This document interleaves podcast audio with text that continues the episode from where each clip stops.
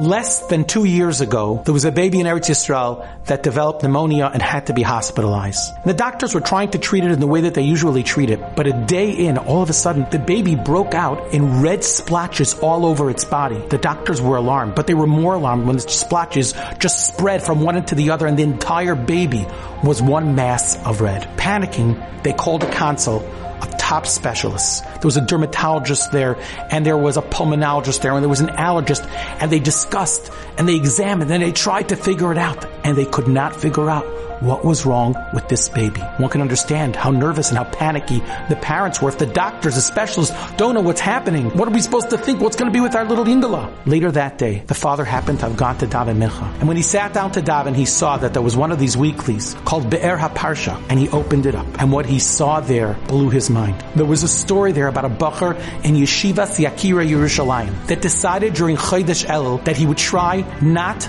to leave the building of the beis medrash so that he shouldn't have nisyonis, he shouldn't have challenges in Shmiras Einayim. About two weeks in, all of a sudden he developed a terrible skin rash. And he didn't know what to do. He really had to go to the doctor, but he didn't want to leave. He says, listen, if I have to, I have to. But that day by Mincha, a fellow walks in to daven Mincha in Yeshiva Yakira Yerushalayim, and someone says to the Bachar, that guy's a dermatologist. He's a skin doctor. Go over with him. So somewhat shy and nervous, he goes over and he says, ah, I have a skin ailment. And the doctor looks at him and he reaches into his pocket and he pulls out a small He says, don't ask me why. Today, while I was examining a different patient, I had a sample and I put an extra one in my pocket. Put this on and you'll be okay. The Bacher used it and it was gone within a day or two. This father reads this and he says, this is incredible. With a commitment to Shmiras Einayim, who knows what could happen? And he says, listen, I'm going through a hospital. I'm in the hospital hallways. I'm in the ward. I'm back and forth. There's a lot of challenges of Shmiras Einayim. I'm being makabel on myself to try my hardest not to go to places within the hospitals I don't have to go to so that I can upgrade my level of Kedusha. I can upgrade my level of Shmiras Einayim.